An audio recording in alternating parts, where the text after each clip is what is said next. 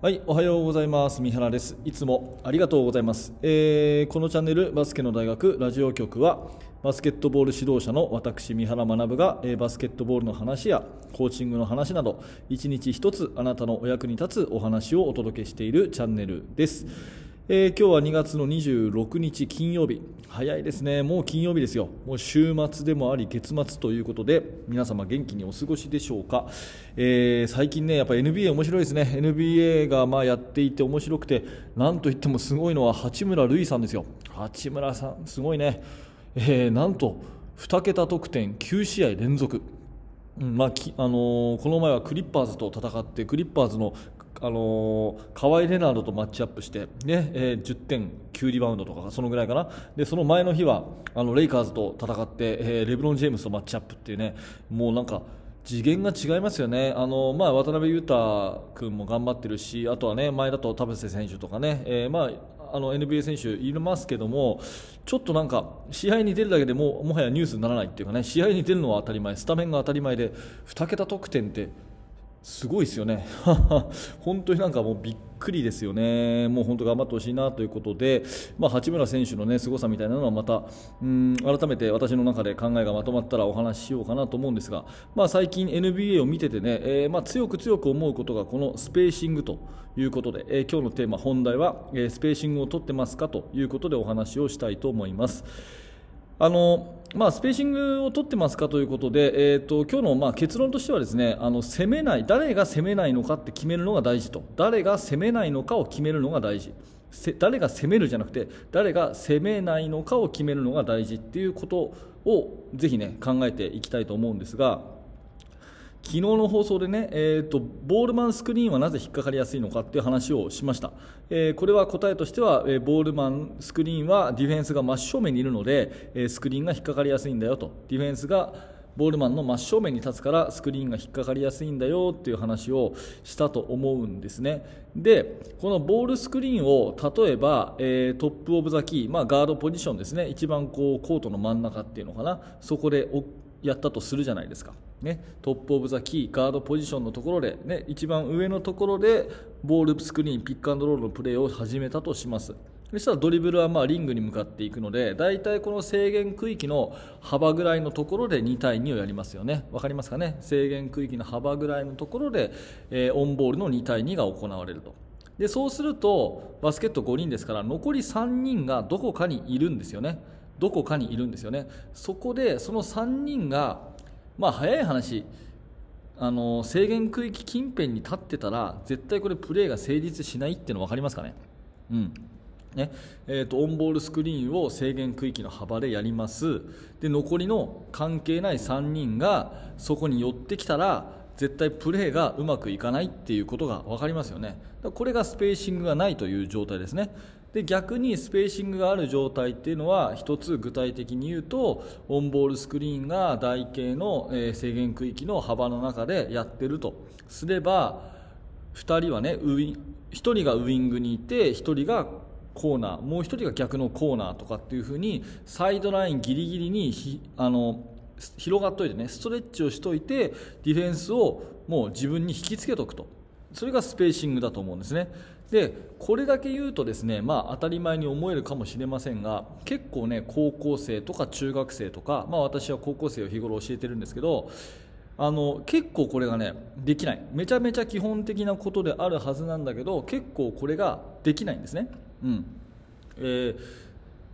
オンボールスクリーンをやっている2対2をやっている時に残りの3人がサイドラインギリギリに引っ張って立っとくと。いうことが結構できないんですね。で私も、まあ、昨日のですねあの自分のチームの練習でそんなところを、ね、生徒と一緒に考えたんですけどもこれよくプレーを見てねなんでこう寄ってきちゃうのかなって思った時に、うん、やっぱりね、えー、と選手の心理としては攻めたいんですよ。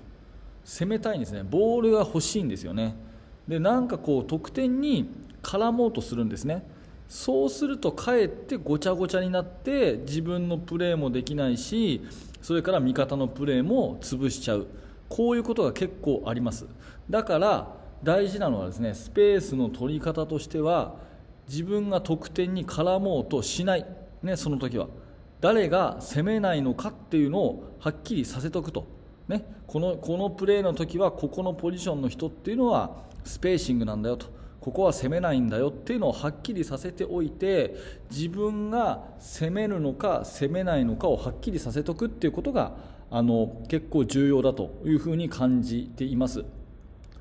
あのまあ、練習でね、えー、まあ、選手もそうだし指導者もやっぱりどうやって点を取るかどうやって攻めるかっていうことを教えると思うんですよね。スクリーンはこういうふうにかけるよとかさ1対1はこんなふうに攻めるといいよとかねどうやって攻めるかってことを結構教えるのはもう当たり前のようにやるんですけれどもそのどうやって攻めないのかっていうことってあんまり教えないなと思っていて、まあ、そこをちゃんと教えないでね、あのスペーシングっていうものがあるよと攻めないっていうことが大事、まあ、もっと言うと止まっとくってことが大事だよっていうことをやっぱりちゃんとこう同じぐらいの比重で教えていかないと5人が5人全員がねボールを欲しがって攻めよう攻めようとしちゃう。で攻めよう攻めようとしちゃうこと自体は悪いことじゃないんだけどやっぱりその順番があるっていうか優先順位ボールを持ってる人を中心に他の人はその時はボールを持ってないんだからスペースを取っておきましょう、ね、今あなたは攻めないんですよっていうことをねえー、やっぱり整理してあげることが大事かなと思います。全部が全部ボールをもらうための動きをどんどんどんどんやるとねもう全員がこうごちゃごちゃごちゃごちゃ動いてでその結果ディフェンスもオフェンスもみんなみんなこう中にぎゅーっと縮まってくる。そうするとボールの1対1だろうがピックアンドロールだろうがもうそこにスペースはないので全然攻められないということになりますだからなんでうちのチームはこういつもごちゃごちゃするのかなターンオーバー多いのかなというふうに思ったとすればですね全員が攻めてるからかもしれません、うん、なので攻めない人をはっきりさせるってこれ大事だと思います。まあ、そんな観点でね NBA のプレー見ていくと、まあ、ものすごくやっぱりね攻めない人がね邪魔しないっていうか余計なことやらないっていうかね、まあ、言葉適切か分かんないですけどうん、その点数に絡もうとしないんですよね、本当立ち止まってる人が多い、でまあ、あの厳密に言うと、細かく言うとね、ディフェンスのルールがちょっと違うとか、あのね、国際ルール、日本でやってる高校生、中学生のルールと NBA のルールは違うので、まあ、そういうのが有効だっていうのもあるんですけども、やっぱり攻めない人は本当攻めないでですね、ちゃんと広がってるっていうのがすごく多いんで、うん、それもね、えー、ぜひぜひね、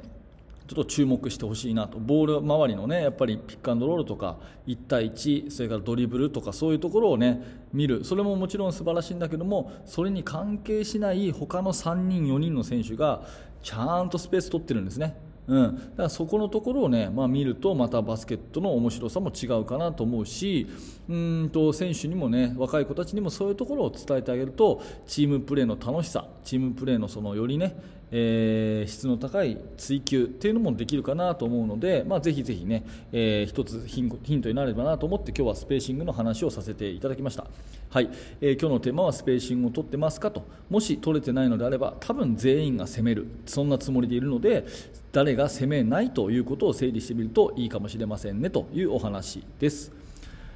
はい、ありがとうございました、えー、このチャンネルはいつもこんな感じでですね、えー、まあ、バスケットボールの技術の話、戦術の話とか、あとはまあコーチング、人間関係の話とかね、教育に関する話とか、えー、結構幅広くですね、え毎日お話をしています。大体10分ぐらいで、えお話をしているので、まあ、倍速再生でも全然結構なのでね、え朝の通勤の時とか、なんか家事をしながらとか、え歩きながらとかですね、えなんかのしながら、え聞き流してもらえれば嬉しく思います。毎朝7時にやってますので、えちょっとでもね何らかあなたのお役に立てたのであればぜひ、え、高評価のボタン、え、また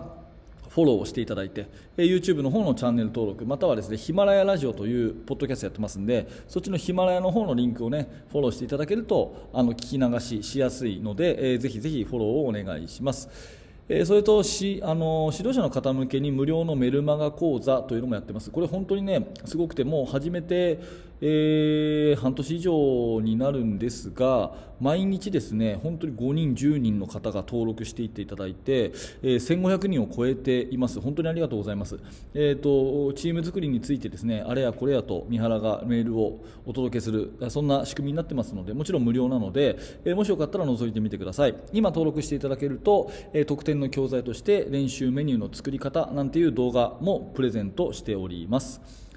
はい、えー、本日も最後までお聴きいただいてありがとうございました。三原学でした。それでは皆さん良い一日を。バイバイ。